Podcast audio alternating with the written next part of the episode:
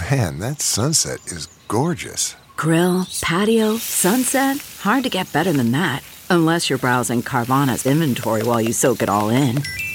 Oh, burger time. So sit back, get comfortable. Carvana's got thousands of cars under $20,000 just waiting for you. I could stay here forever. Carvana, where car buying meets comfort, meets convenience. Download the app or visit Carvana.com today.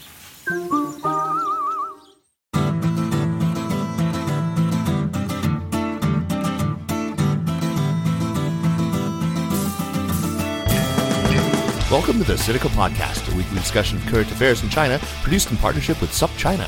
SupChina is a great way to stay on top of the latest from China in just a few minutes a day with a free email newsletter, artisanally curated and handcrafted by the one and only Jeremy Goldkorn. I can say artisanal and handcrafted because he now sports an increasingly hipsterish beard. you do. Or you can check out. Yeah. or- no, I, this is a hobo beard. I'm sorry, I haven't Hobo it all. It's, uh, okay. anyway, sup China, blah, blah, blah. Feast of business, political, and cultural news about a nation that is reshaping the world and doing so maybe not so very artisanally, huh? I am Kaiser Kuo. I am in Midtown East in Manhattan today, stopping through New York on my way to Beijing and to Dalian. Joining me here is Sup China editor in chief Jeremy Goldkorn, who you already know is, I have to tell you, I mean, he wanted to do this show in Williamsburg so he'd go get his hipster mustache waxed after the show. Anyway, great to see you, Jeremy. Thank you. I don't know if it's so great to see you, but I'm looking forward to this show. I no longer have facial hair. So, I, I, I, I shorn, I've, I've shorn mine off. Anyway, at, at the start of the show, I want to state very plainly and for the record that I am in no way related that I'm aware of to Guo Wengui, the uh, subject of today's podcast, in spite of my surname being Guo also. He, Guo Wengui is, of course, the billionaire now on the lam, living a mere 13 blocks from here, if I'm counting right, uh, over in the Sherry, Netherland on Fifth Avenue overlooking Central Park.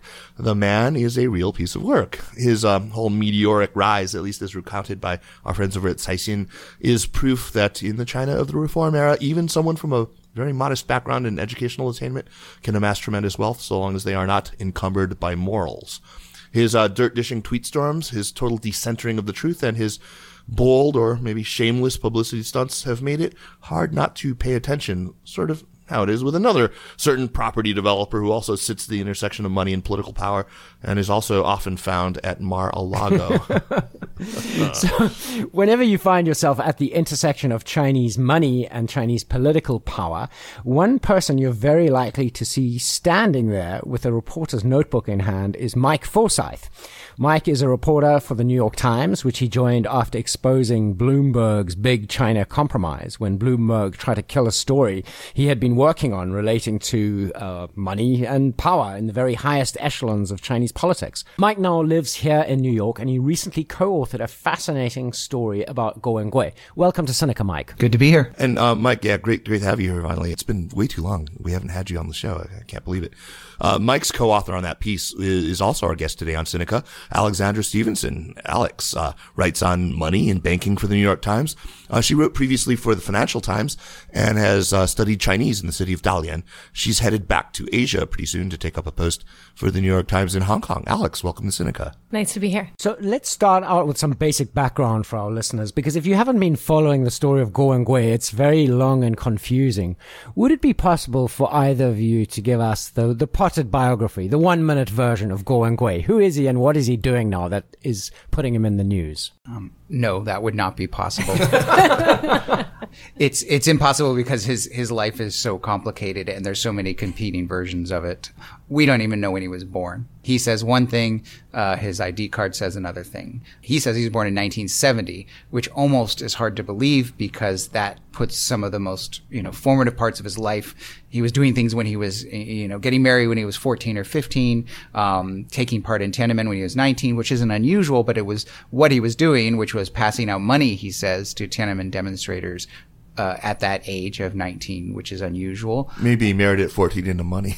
Maybe he did. Um, you know, we haven't seen his wife. His wife is apparently here. That also adds to the mystery too. You know, there's there's a lot of illusion about this guy. But anyway, um, he was jailed in 1989. He says it's because of his support for the students.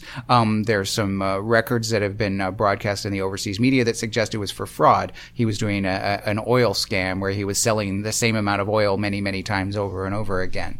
Uh, Uh, so it's um, there's so much about his life that, that is that is you know a mystery. But we do know that he rose from yes, indeed, some sort of obscurity. Uh, he's uh, his his uh, hometown is is is uh, in western Shandong province, so eastern China, kind of near the border with Henan. He grew up though in northeastern China in Jilin, hence his kind of northern accent that he has, rather than not an unintelligible Henan western Hey. Shandong accent. um, You're talking to a son of Western Shandong in Henan. yeah, well, we all know how hard it is to understand How inarticulate they are. Yeah, and um, and but but as a young man, he was jailed. After he was out of jail, uh, in which was in Henan, he did uh, run into some, uh, you know, made some contacts with some business people. He says, and that got him into the property business. And by the tender age, by his count of twenty one or twenty two, he was already developing a massive luxury hotel in Zhengzhou, the the capital of Henan. None of this seems remotely plausible to me. What about the story that he has about about him and his brother having attacked a, a cop or something like that, and then his brother having been killed? Is that part of his myth to, of, of his legend as well? Alex, do you know Yeah? I mean that's uh, so everything about Guo Wengui requires a certain amount of suspension of disbelief, and, and he only talks about the things that he that suit his sort of origin story and where he's going. And so the story about being in jail is sort of in his telling that is foundational to why he's doing what he's doing today, which is to kind of bring transparency and democracy in of some form to China. And so for him, it was formative because it taught him to kind of, you know, brace himself against authority. so, so, but I was just going to say, I mean, because we started out with where he, what his He- background yeah, is, right. but, but we should also say today he's in New York City on the 18th floor of a luxurious, the Sherry Netherland Hotel. He has this, this, this great setup and he has these sweeping views of Oh, you Central guys have been Park. up there, huh?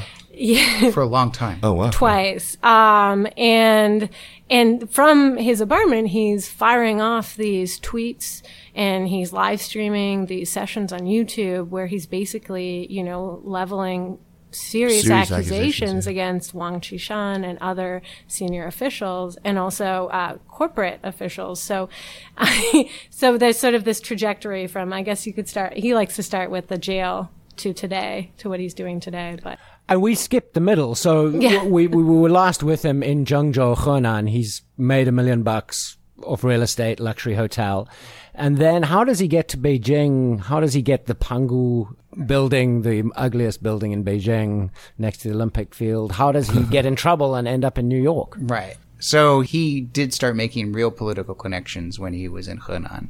Um, that's pretty clear. He he says himself that he, he got a chance to meet Li Keqiang, the, the current prime minister or premier, who when he was a party secretary down there in Henan. He also befriended uh, Wu Yi, who was uh, The Iron Lady. the Iron Lady. There was somebody in, in Washington that said she was stronger than a garlic milkshake. Um, anyway, uh, apparently, uh, you know, he had you know made sure that his her favorite chef was at this hotel, the, the Yueda Hotel in uh, in Henan, uh, when she was visiting, and that greatly pleased her. Uh, so there was a relationship that, that was started there, uh, you know, a political relationship. He then, from what we understand, he did get to start meeting some people in the security, you know, apparatus, Wu Guanzheng, and then uh, Ma know, Jian, Ma? Jian Yeah. then came on uh, after him, and he moved from Henan to Beijing, and from there uh, started developing his properties. Getting the Pangu was pretty bare knuckles Yeah, because I he mean, wasn't Bare yeah. knuckles is, is is right. I mean, the way at least that it was told by Caixin, which we should disclose as our- our partner in, in, in one venture there, but uh, Caixin did a big story on him. It was sort of the first big one to break, at least in, in more or less mainstream media about him in 2015. And it really recounts a lot of, uh, you know, backstabbing and betrayal and, and just bold-faced blackmail, right? How much of this have you been able to corroborate? So certainly, when you talk to Guo himself and what he's been saying uh, in his lengthy interviews that he's had just in the last few months, he actually corroborates a lot of it. Uh, the the fact that uh, you know he makes no bones about it that his political patron that is Ma Jian. Uh, was the vice minister of state security or was uh, he's he's in jail now and uh, and he makes it very clear also that uh, he did procure this uh, sex tape uh, for this vice mayor of Beijing who was standing in his way uh, from uh, securing this pr- amazing property track uh, vast tract of land, you know, uh, uh, next to the Beijing A Monty Olympic. Python reference. Yeah, that that was uh, the first of many, if you don't mind. Um, and so, um, and, and so he, you know, th- those things are, are, are pretty straightforward, uh, part of the record. And so, but Caixin was the first really to to really nail that down. And uh, I mean, his troubles with official China seem to more or less coincide with the Caixin article in 2015. Is that Ma correct? fall, right? Yeah, I think this is where the limitations of Caixin come in. Okay. Caixin is great, but they can only go so far. So why did he all of a sudden run into trouble? And the way Guo explains it, and he, he said this in his March 8th interview with uh, Mirror Mingjing here in New York, he explained that the reason he did is he, he may have, he like Icarus, he got a little too close to the sun. And the sun in this case was uh, the, the actual son of He Guoqiang, the, the predecessor to Wang Qishan, um, as head of Discipline Inspection Commission. And he was saying, Guo was saying that it was the son of He Guoqiang who uh, was actually the big owner in founder securities, which he was trying to, to take over take and over, muscle into. None of that was in the Caixin article. It actually is true.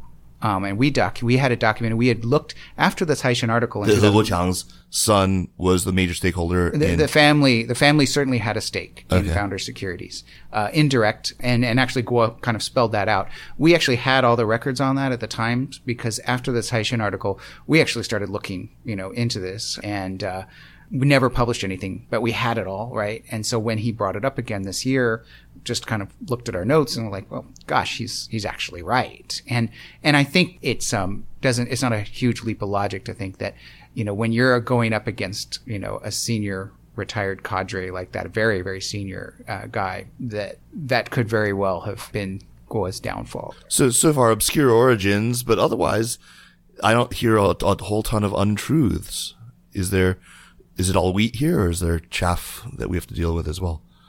I think there's a lot of untruths. Let me count the ways. okay, um, do it. no, I, I mean, I think uh, he's very quick to kind of spin tales that later don't look to be that true. And uh, I can't get in, I, I wish I could get into real specifics, but in one instance, we asked about a person that's associated with the big HNA family, the Wang Qishan family, and he spun us one tale.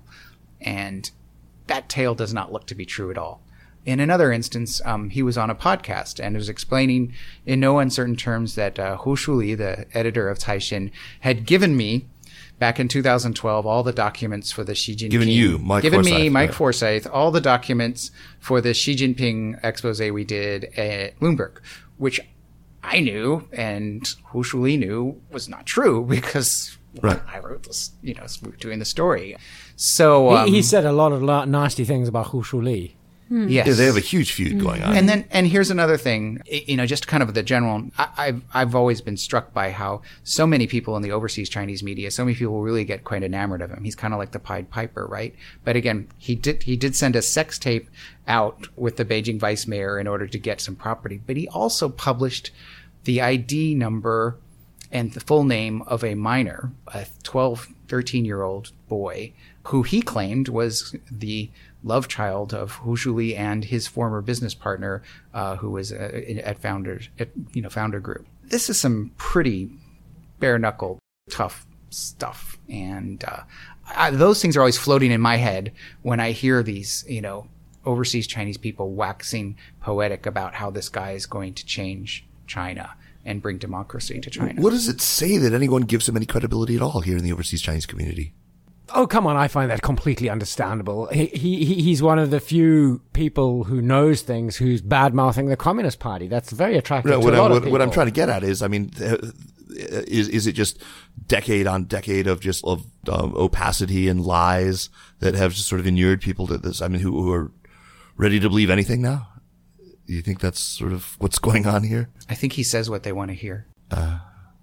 What about what he's saying about Wang Qishan's family? Because he's made, I mean, basically, uh, as far as I understand it, he ha- he says that Wang Qishan's wife, Yao Mingshan, ha- is a U.S. citizen. He posted what he says is her social security number to the internet.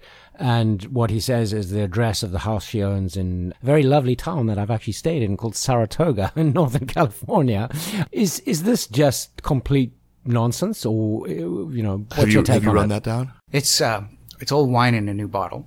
You know, I mean, I think the me, the overseas Chinese media, we've known about this house since 2012, and if you look at the property records, uh, it certainly indicates that at one point or another, Yao Mingshan was at the house, which is owned by. It looks to be owned by her his her sister and her sister's husband. Um, it's a nice place, over five, worth more than five million dollars in Saratoga. But of course, every house in Saratoga is worth more than a million dollars, uh, and she does look to have a social security number. But again, that's not. You know, a lot of Chinese people in the United States have social security numbers.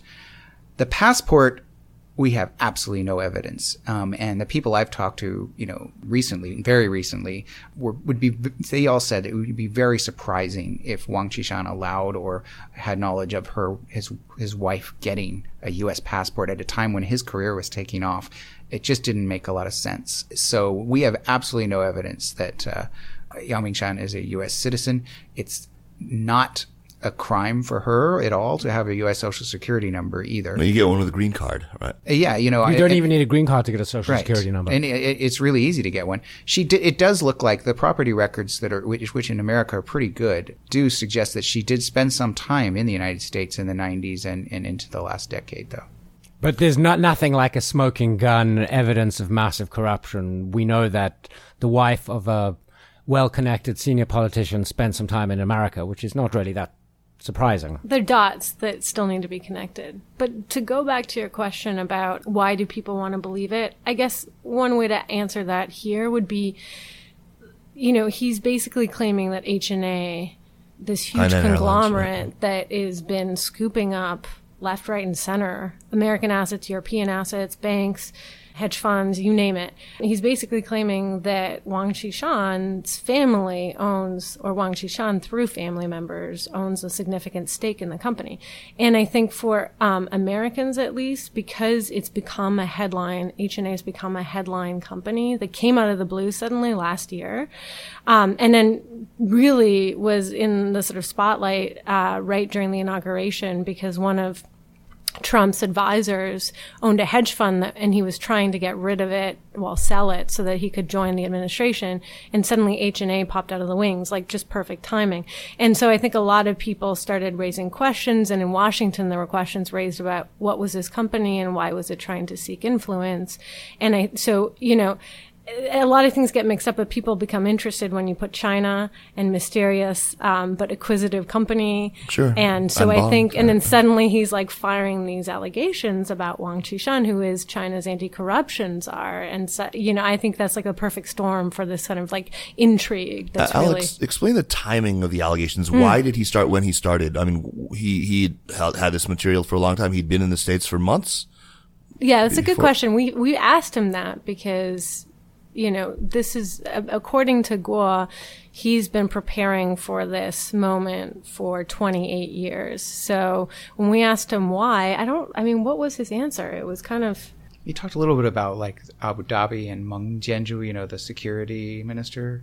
You know, so but it but, it, but none of it really made sense. And he also talked about it, it was like logical. fortune teller. I think said it was like it was a very auspicious year to tweet or you know to it was a auspicious year to bring up big things um. But there's also the timing of Xiao Jianhua. So yeah I, I mean when we asked him this one of the things you know that may have prompted him because he had come to the United States in late 2014 and he had been totally quiet. We hadn't heard anything from him. And then all of a sudden I think it was on January 26th he did this interview with uh, Mirror Media which is based here in Long Island um, uh, in Chinese, which you know he just came just exploded out on the scene, and then just a, it, I and before that, it, correct me if I'm wrong. W- wasn't there some suspicion that he was in fact detained in China? People didn't know where, where he was. There were always so you know there's so much you know we had we had heard that he was in the United States and I, I didn't know if he had been you know any of the stories that he had been taken back uh, you know to, to China or anything. But uh, so why did he all of a sudden you know become vocal? Um, one thing he did say is that there was more and more pressure on him that uh, Meng Jianzhu, who is the you know the the head of PSB chief, yeah right? the yeah the law law and politics guy in the Politburo had actually gone to Abu Dhabi and and you know was pressuring the uh, government there to uh, put pressure on Guo or get Guo back uh, to China. Uh, he is a citizen of Abu Dhabi. In fact, he looks pretty good in a, in an Arab headdress in, in, in a beard. He looks uh, almost passable. And It's uh, one of the 13 passports he says he has. Yes, yes, he has lots of passports. Wow. Um, you know, an international man of mystery. So that's one of the reasons. Um, the the timing with Xiao Jianhua was fascinating though because it was really only a few hours later, and I was there in Hong Kong at the time that Xiao was uh, ab- looked like he was abducted. He was taken from the Four Seasons and smuggled across, uh, you know, the border into to mainland From Hong China. Kong into right. A- another billionaire Chinese tycoon. That's for our right. listeners who may not have been following. That's right. Yes, and uh, and so it, it is interesting the timing, and also I mean I, obviously you know it's the run up to the big 19th Party Congress of the Communist Party later this year, and it is the silly season for politics. You know, in China now things things happen in these years. Can we talk a little bit about two figures, uh, powerful or once powerful figures who are often mentioned as being closely connected with Guo? And of course, I'm speaking about Ma Jian, who was the vi- Vice Minister for State Security, and also Zhang Yue, who was a Hebei uh, provincial, Provincial secretary. Uh, can you tell us a bit more about them and Guo's ties to them? and you know how he made use of them, or Right. uh, seems to have made use of So, them. so yeah, I haven't really looked much at Zhang Yue, and uh, and he doesn't talk about Zhang Yue. He talks about Ma all the time, and he always speaks about Ma in terms of reverence and respect, uh, which is pretty rare for him because I think most of the politicians in China he's uh, he does have a considerable amount of disdain for, but uh, Ma he always t- treats with respect, and uh, I don't know. I mean, I- Alex and I were were talking to one person, you know, who's kind of describing that relationship in great detail too. Yeah, he was saying that what like five, six or more years ago, when he saw him in Beijing, he was constantly taking phone calls from Ma Jian, or at least that's what he would say. Right, So right. that was, uh, yeah. I mean, that was a long time ago, but and, and Ma himself, he had a confession. There was a, a, a video release and and Ma in the confession, and obviously this was a Chinese confession. It did look like he was reading it. Um, so you know you do have to take it with a, a big grain of salt. But he, you know, Ma recounted many instances where, uh, you know, he would get financial benefits from Guo, and then Ma would intervene in the bureaucracy for one land deal or another deal, you know, on on on Guo's Just basically wholesale appropriating land and, and giving it to handing it over to Guo or something Yeah, like that, or yeah. clearing the way for him in, in some way or another. Yeah. There, there was another guy, um, Meng Huiqing, uh, who was actually a CCDI official, right? Uh, so he's from the Central Committee for Discipline Inspection official who was brought down, I think it was two years ago. Uh, but the, the verdict was just released recently, I think probably opportunistically by, by the Beijing Second Intermediate Court.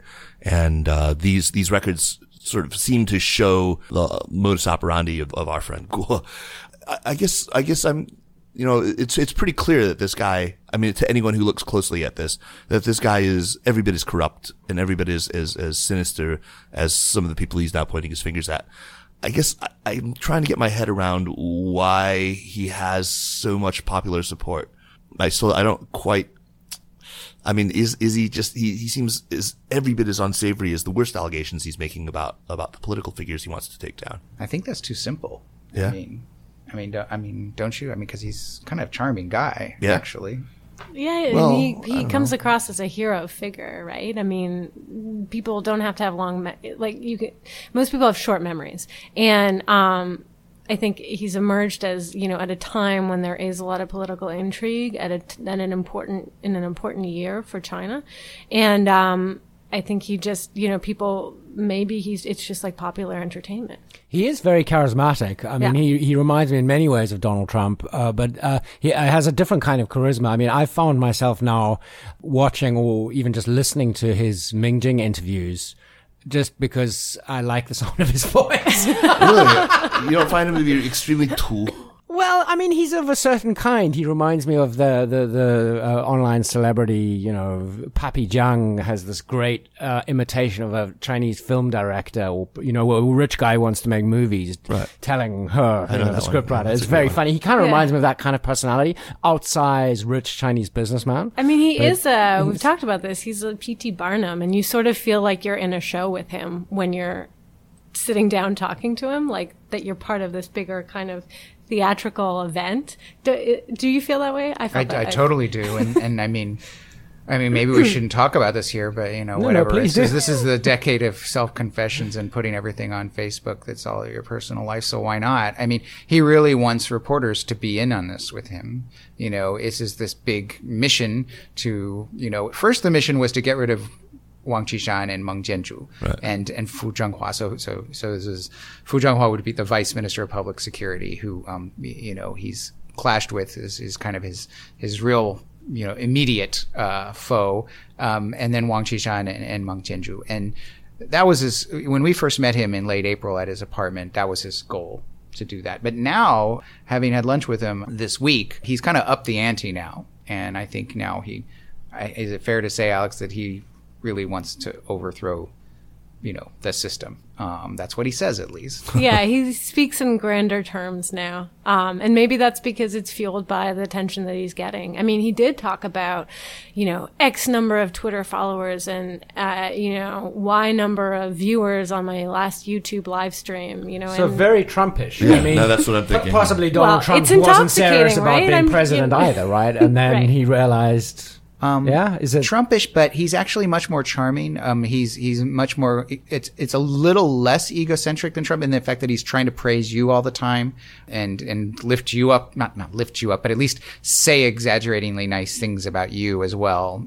Uh, it's a little different from Trump. I would would I rather have a beer with him or Trump? I'd rather have a beer with him. Oh, yeah. Um, and we've Well, this Trump wouldn't have a beer story. anyway. and, and but, uh, you know he doesn't drink. Yeah, Trump. Yeah. So But but by our second meeting with him, he was talking about like, you know, are you are you guys on the same page as me? Are we going to work towards greater China US cooperation? And it got a little weird because we were sort of like, well, we're just journalists. I mean, we're just here to like, you know, hear what you have to say. We're not here to like commit to some grand commitment. And so it seems as though I guess he's been gradually working up to this point, but it's like he's playing the sort of diplomat as well in some strange kind of way. What's your sense of how well he understands the way it works in the West here in the United States? To- to- I mean, this kind of thing, the, the idea that he thinks he can enlist in his cause two independent New York Times journalists, uh, that, that seems to me to be deeply deluded. Well, the thing is, he didn't reach out to us initially. Okay. You reached out to him on Yeah. Twitter. Sure, but the, but this idea that during your lunches with him, that you know he thinks that he's you know you're going to be on the same page, you're going to work together for his grand vision. I mean, that what's does this guy have any sense for for how politics works in America? Um, strangely, I think he has more of a sense than most people do. Okay. Um, so first of all, you know, he has accomplished his goal of drawing a lot of attention to Wang Qishan. And so he has changed the agenda of some journalists, you know, who are now focused on looking at, you know, at, at this family and, you know, trying to figure out if what Wang Qishan or what, what Guo Wengui is saying is true or not. And so, you know, it's, it's, it's fascinating what he's saying. There's some nuggets that he says, that some things he says are, they have the ring of truth. Or What, they, what, can you tell us about any any connections with HNA? um, I can't. Um, you know, but it's it's just really interesting, and there's a lot of there are some things Enough to keep you interested and keep. there's digging. enough there's enough there to keep us really interested. There's other things that he puts out that are clearly wrong or exaggerated, kind of like this thing with uh, Yao Mingshan just isn't panning out. A couple of weeks ago, he put out a, a, one of his first files that he put out was uh, on this guy uh, Yao Qing uh, who is supposed to be is, is there is a Yao Qing who is a grandson of Yao Yilin, so a, a nephew-in-law of of Wang Qishan. Uh, but the Yao Qing file he put up was clearly not the right Yao Qing. It was a totally different guy. So some of the stuff he puts out are, is just not quite right. But other things he puts out, and I don't know how right he knows it is, uh, is interesting. And so it's enough to keep us interested, definitely. So he's succeeding. In in that In way, this aim. yeah. What about uh, the? Is there any dirt sticking to Wang Qishan back in Beijing? And do you think that Guo is in fact going to make actually any serious problems for the Communist Party for the 19th Party Congress this fall? I mean, they're dots. They haven't been connected yet.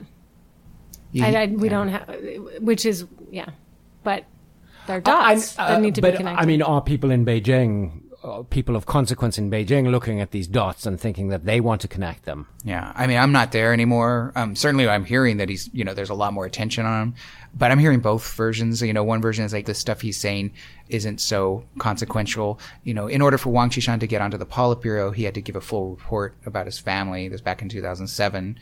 Some of this theoretically is already part of the record, the party record, and, and is not going to be shocking to other leaders if the fact that his wife was overseas, you know, or things like that. But on the other hand, it it does seem like a lot of people are talking about it. You know, talking to my colleagues that are in China, I just you know. Making predictions about American politics is hard enough, and boy, a lot of us have gotten that wrong.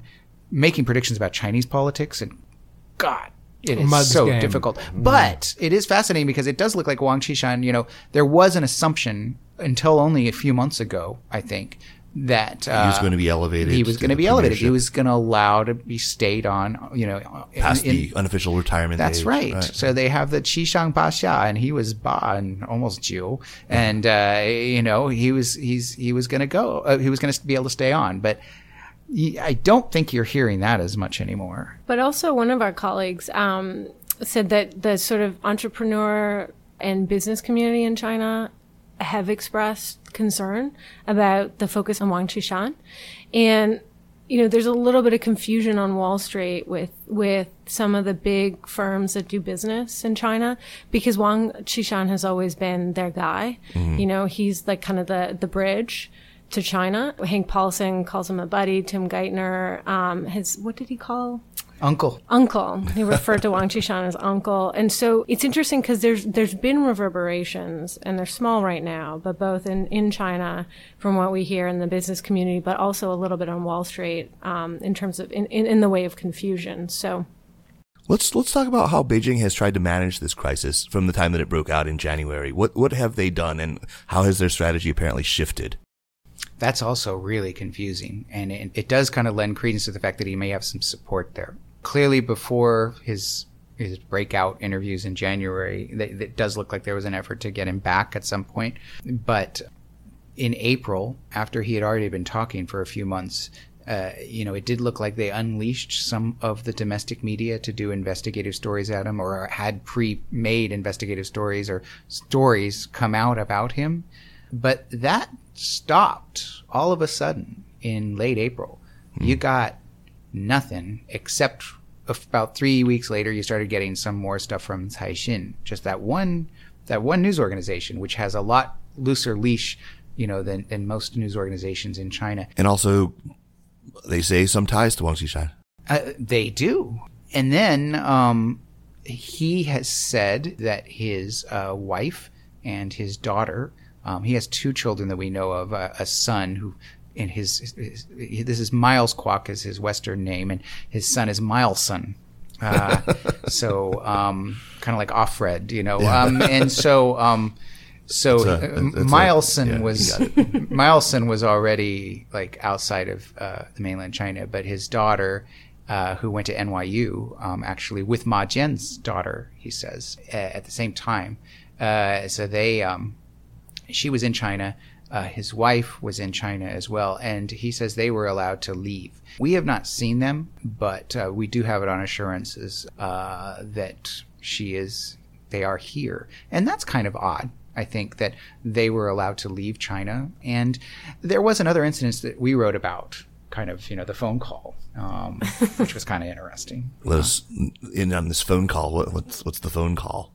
Well, it was a little weird. Um, and I should just say, because it, it gets a little complicated talking about None of this has been complicated so having far. having having met with him because you know and and you asked earlier about who's leading who in in these interactions and are we kind of being brought into his uh, sort of part of his spin. And the thing is that we showed up and it wasn't supposed to be an interview um, and it wasn't supposed to be on the record. And so you know mike and i throughout the first six hour interaction we're, you know trying to figure out like and afterwards how, how do we use some of this and how do we get it on the record? And that was a tortured process. But but but so i'm gonna rec- i guess we can kind of recount because we did how how we wrote it yeah. in the yeah and and so it was really bizarre because you know it's like five hours into this interaction with this guy who is larger than life and and it's it's dark out at this point. We, we showed up for tea and stayed till after dinner. And, um, he's taken us outside to show us, uh, The the, view of the sweeping view of, uh, Central Park. And his, his assistant comes out and she, you know, she, she, she whispers something into his ear and then, and then points to the phone and, and he looks at us and he goes, Oh, well, somebody important is called. And he mentions a name, which turns out not to be true um, which we didn't write about, but he, he's basically insinuating that like somebody, you know, at uh, Zhongnanhai is calling. And then, and then he dials the number and he looks at us and he kind of says, "Well, this is so and so," and he puts it on speaker so we can so we can hear the conversation and hear the other person on the other side of the line, as if that would confirm who this person is to us. Although You don't no know what the idea voices sound what like. the Right, voice right, right, sounds like, right? And then he walks off into another room and he's starts screaming and there's a shouting match going on and mike and i are talking to um, his assistant and trying to figure out like who is this person and then later it emerges that it's a, it's an aide to uh, Xi Jinping. That's what he says. That's what he says. That's what That's what he says. that's what emerges Did you get a from? Yvette. we got a name. We can't say it. Okay. so this emerges from Yvette, his assistant, and and so we're going. Well, wait, but on the first he told us it was this other person, and now you're telling us it's a special assistant, and and and the whole thing we it sort of felt like it was the purpose of it was to give this sense that you know he actually is talking directly to, you know, the It was theatre for the New York Times. It wa- It seemed It that felt way. that It way. could be. That it, must be it us. sounds so staged. We could be very cynical, though, right? You know. I mean, the whole anyway. So, but again, this is this whole like you're sitting there and you're like, is this real? Isn't this real? What am what is going on here? You know, like how do we understand this? So here's another thing: is it real or isn't it real? When he was in D.C., I think he t- tweeted from the Trump International Tower in Washington, claiming to have met with a couple of guys from the Public Security Bureau, a dissident minder from Guobao and another guy, and that apparently these guys, or he says, these guys were then picked up by the FBI and sent back to China. Did you try to run that one down? We're trying actually. Okay. Um, and uh, yeah, it. In, so there was this guy he was going to meet. He said, you know, Sun Li Jun, who is, uh, I think he's uh, in the PSB and he's head of the Guobao. Uh, so he's his he's a you know the guy in charge of looking after people like Guo and um, and but we don't have any independent confirmation that they met. We don't have any independent confirmation that Sun Li Jun was in the United States, but you know he certainly was tweeting pictures from Trump International. You know, or in you know, Circumstantial, yeah. What about justice? Did they they say anything about having removed two Chinese nationals? Yeah, you know, We're still reporting it's that. it's messy right now, and we're just trying to get our facts straight on that. Uh, and uh, but I, I wouldn't put that in the same category as things totally unbelievable. Um, and and certainly, um, you know, the reason you know about this is because you were reading about it, maybe in Mingjing and some other publications that have have written about it. Um, so. Uh, He wants you need to nail it down. believe that he has a back channel though to Xi Jinping, either through this this PSB connection, through this phone call that he supposedly took. It's he's conspicuously omitted direct attacks against Xi. That's right. What's going on there? Do you have a theory? Do you have a working theory, Alex? um, no, but Victor Shih actually has a an interesting theory. Yeah, I mean, well, he was. I I mean, Victor's my friend. Victor's a good guy. I mean, he certainly indicated. I It's mean, an intriguing theory. yeah. Let's hear it. Let's hear it. Oh well, I mean, With caveated, uh, amply caveated. Yeah, I'm just trying to have, remember how much we put, you know, in the story and what we left out and, and everything. But I mean, there, there does seem, I- you know, I've, I've talked to other people since the publication of our story even that suggests that, you know, that there may be some tension between the two of them. Um, that that Wang has acquired an incredible amount of power, and even people who know Wang Qishan very well will say the Wang Qishan of 2017 is not the Wang Qishan of 10 years ago or 15 years ago. That he has changed. I don't know what that means exactly, but there are enough people saying that there there may be some tension. But is it So it could be tension- 借刀杀人, kind of that kind yeah, of. but is it tension enough for for Xi Jinping to be basically employing Maoist tactics to, to undermine Wang Qishan? I don't know. It, you know, but certainly he does want us and other people to believe that. He did say, in fact, he said it, it, it with his Voice of America interview in April, Which we want to, I want to talk about in just a second, yeah, right? and you know, he said in that interview that uh, that Xi, through Fu Zhenghua, had had asked him to look into Wang Qishan's family. You know, I could go, we could go on for hours and hours, but you know, I do find, and I can't get into great details, that um, for a guy who has supposedly looked at HNA's shareholding structure, I think there are some um, interesting gaps in his knowledge that um, anybody who would have looked at the HNA for one or two days uh, would have been very familiar with. And I've been kind of surprised at uh, the lack of familiarity sometimes. So he knows some things really well and he knows other things not so well. It's, you know, some things he says are true, some things he says are patently untrue. He's just, it's just so, such a mix. So if you had this guy on the shrink's couch and you had to offer a sort of pop diagnosis, what what is his pathology? What is going on with this guy? I mean, is it just your straight up, you know, megalomania? Is he just a world class narcissist? Is he nurturing these sort of Count of Monte Cristo revenge fantasies? What's going on with this guy? I mean, psychologically. I think there's an element of narcissism, but um, I just get the distinct feeling that there's something else at play that we're missing. There's a piece that we're not we're not seeing. I, I, I, I just, yeah, but like, and and so I can't. I can't answer that question right, straight up because I can't. I can't get a hold on a read on him properly. Mike, what do you Yeah. And we've spent, you know, I keep track of this. I think, you know, we're on about 15 or 16 hours of just one on one, you know, the two of us and him and, and his, and his also stronger than a garlic milkshake assistant. Um, and, you know, and, uh, you don't want to meet her in a dark alley. Uh, and anyway, I, it's, there is something else. I mean, clearly he does have a whole bunch of money in China that's frozen, assets that are frozen now. He's got relatives there and employees there. Um, you know, is this a very high stakes bargaining? I mean, it, we've never, I don't, you know, we've never seen a, a tweeting narcissistic Chinese billionaire before. So it's kind of new territory. and as much as the, a lot of horrible things being discussed, isn't it great for you, you guys? I mean, isn't this a really fascinating? I mean, how often do you get to, even if you're not sure if it's real or not, but you get a look at some I'm jealous. things It's- you it's a can't usually see in China? What a ride. I mean, wow. But but just to go back, I mean, just real quick, I, the idea that there's greater things going on in the background. You know, where's he getting these documents, and why specific documents? And you know, because he d- ostensibly doesn't have any access anymore to the to the mainland, unless you believe that he is talking directly to people like Xi Jinping. Um, so, like you know, when he shows us certain documents, and he's shown us for example, the other day, a package that was supposedly one official, one corporate official's entire um, rundown of bank accounts uh, at every single different bank, how many accounts, how much is in the accounts, no account numbers.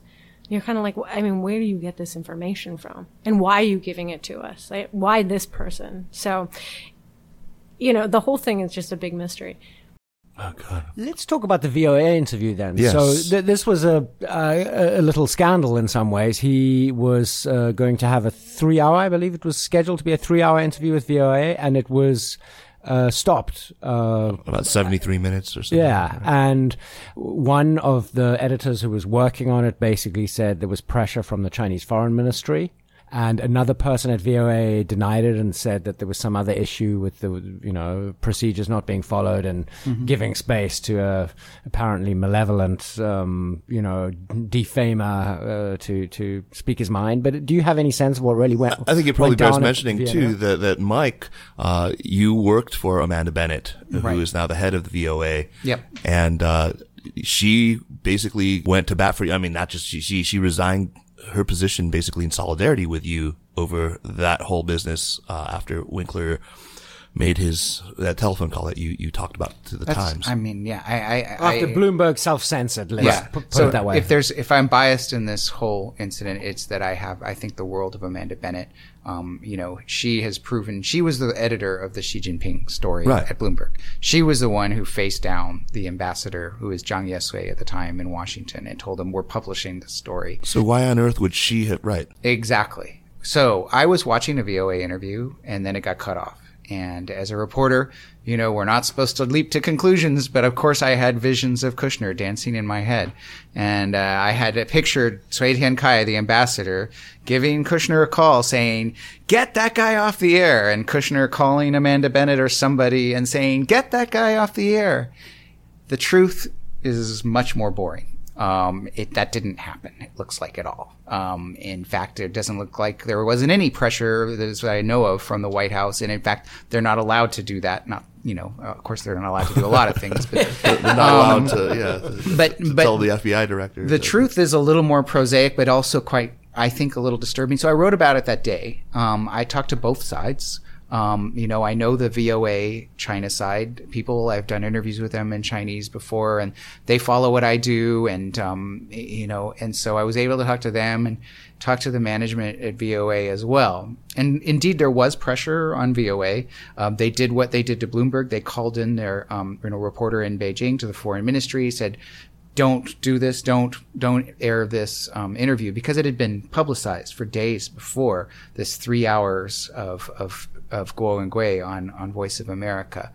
Um, it looks like a few days before this thing went to air that the VOA management had said, you know, it's really not a good idea to have this guy on for three hours. He throws out allegation after allegation.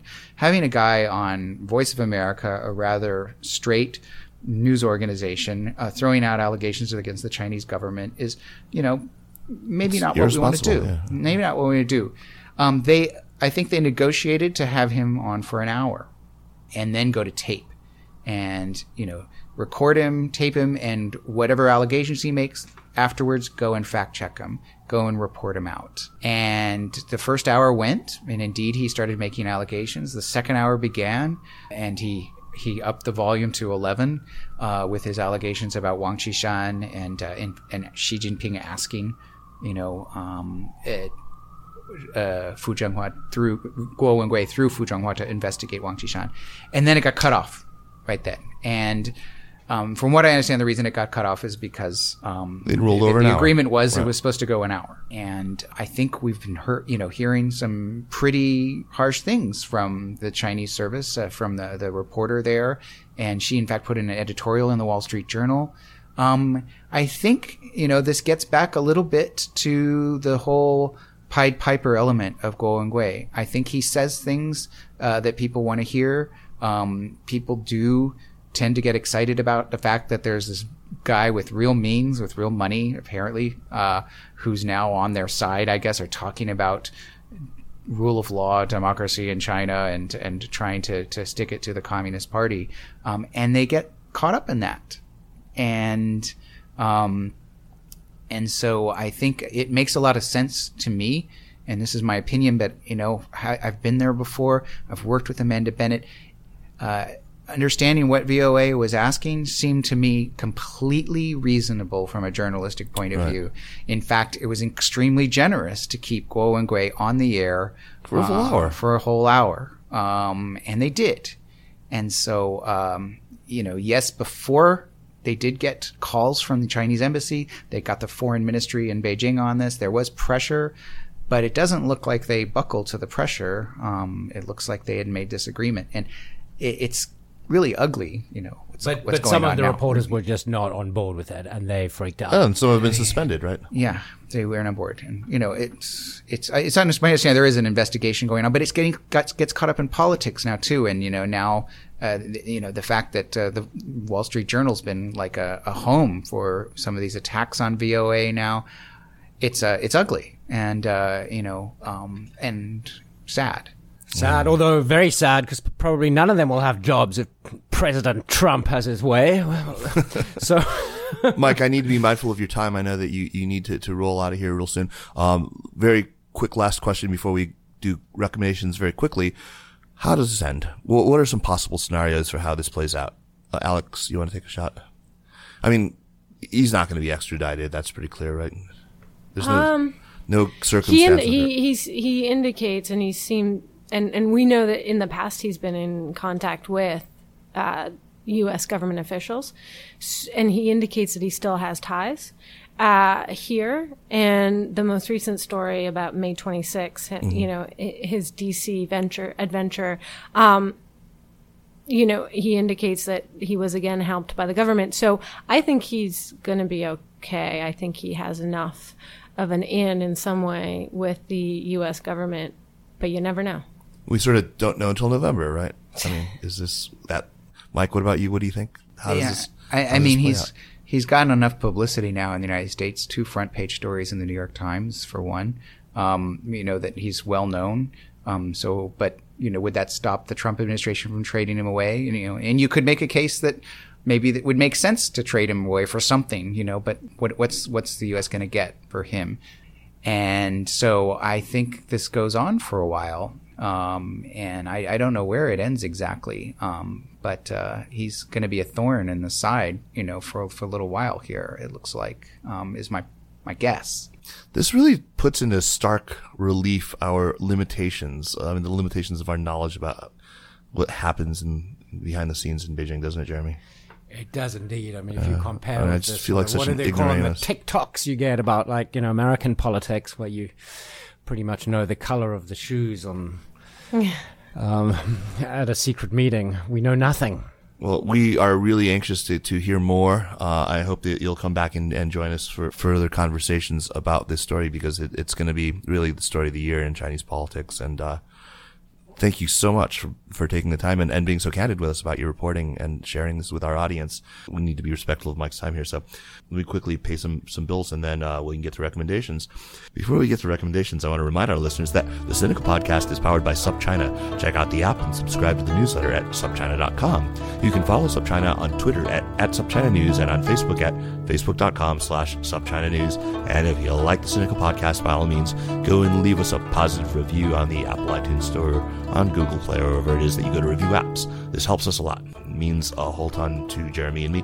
On to recommendations. Jeremy, why don't you start us off and let's, let's try to be kind of quick here. All right, the Skeptics uh, Society, I think it's called. They they have a website uh, and they they they publish um, articles that debunk uh, pseudoscience, uh, debunk the latest diet fad, uh, debunk the latest religion. millionaire- billionaire. Uh, they haven't got to Guangui claims, but it's the kind. Kind of thing they would do. anyways, and they have a podcast and email newsletter. Very good. If you like Kaiser and me, tend to not skeptical. believe, tend to be skeptical. Let's leave it. Alex, what do you have for us? It's completely off topic, Oh, but good. We like. Janesville, an American story, which is uh, written by Amy Goldstein of the Wall Street, uh, sorry, the Washington Post, um, and it's about Janesville after GM. Uh, suddenly picked up and left Oh, wow. in 2008, months after Obama had gone to Janesville and said there will be jobs at the GM factory for a hundred years to come. So it, it's a fascinating kind of look at how the whole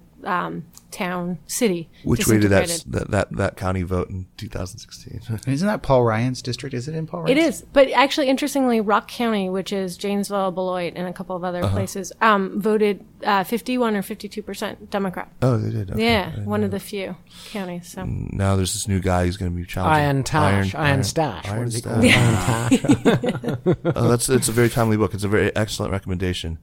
I'd love to hear more about it, but Mike, move on. So my recommendation is not going to be out for a little while, but it's a book called Betraying Big Brother, um, and it is about the rise of the feminist movement in China. Um, and Gosh, who could Do that you have? know the author? I and I just happened, I just happen to be married to the author. Uh, Just by coincidence. Leta Hong Fincher, and it, I, I tell you though, it is an amazing book, um, and it gets into how important it is to the Chinese state to control women and to put them in in their place, and it it, just gets into in great detail just the uh, the incredible apparatus that's been set up to Yeah, that was you know one of the sort of the the claims that that uh, Leta made in her last book um, that this whole sort of leftover women construct was sort of a state sponsored thing. It's one that did get a little bit of pushback from some of the critics of the book. So It did- it'll be this. This is very different, though. Yeah, this yeah, is I'll- a this I'm is sure. a narrative book about what happened to the Feminist Five, Ah, and it gets into such detail about what happened when they were in jail and what happened after jail and the horrible threats that were put on them and their families. That anybody reading it will come away. well. Tell her to send us galleys, and we'll put her on the show and talk about it.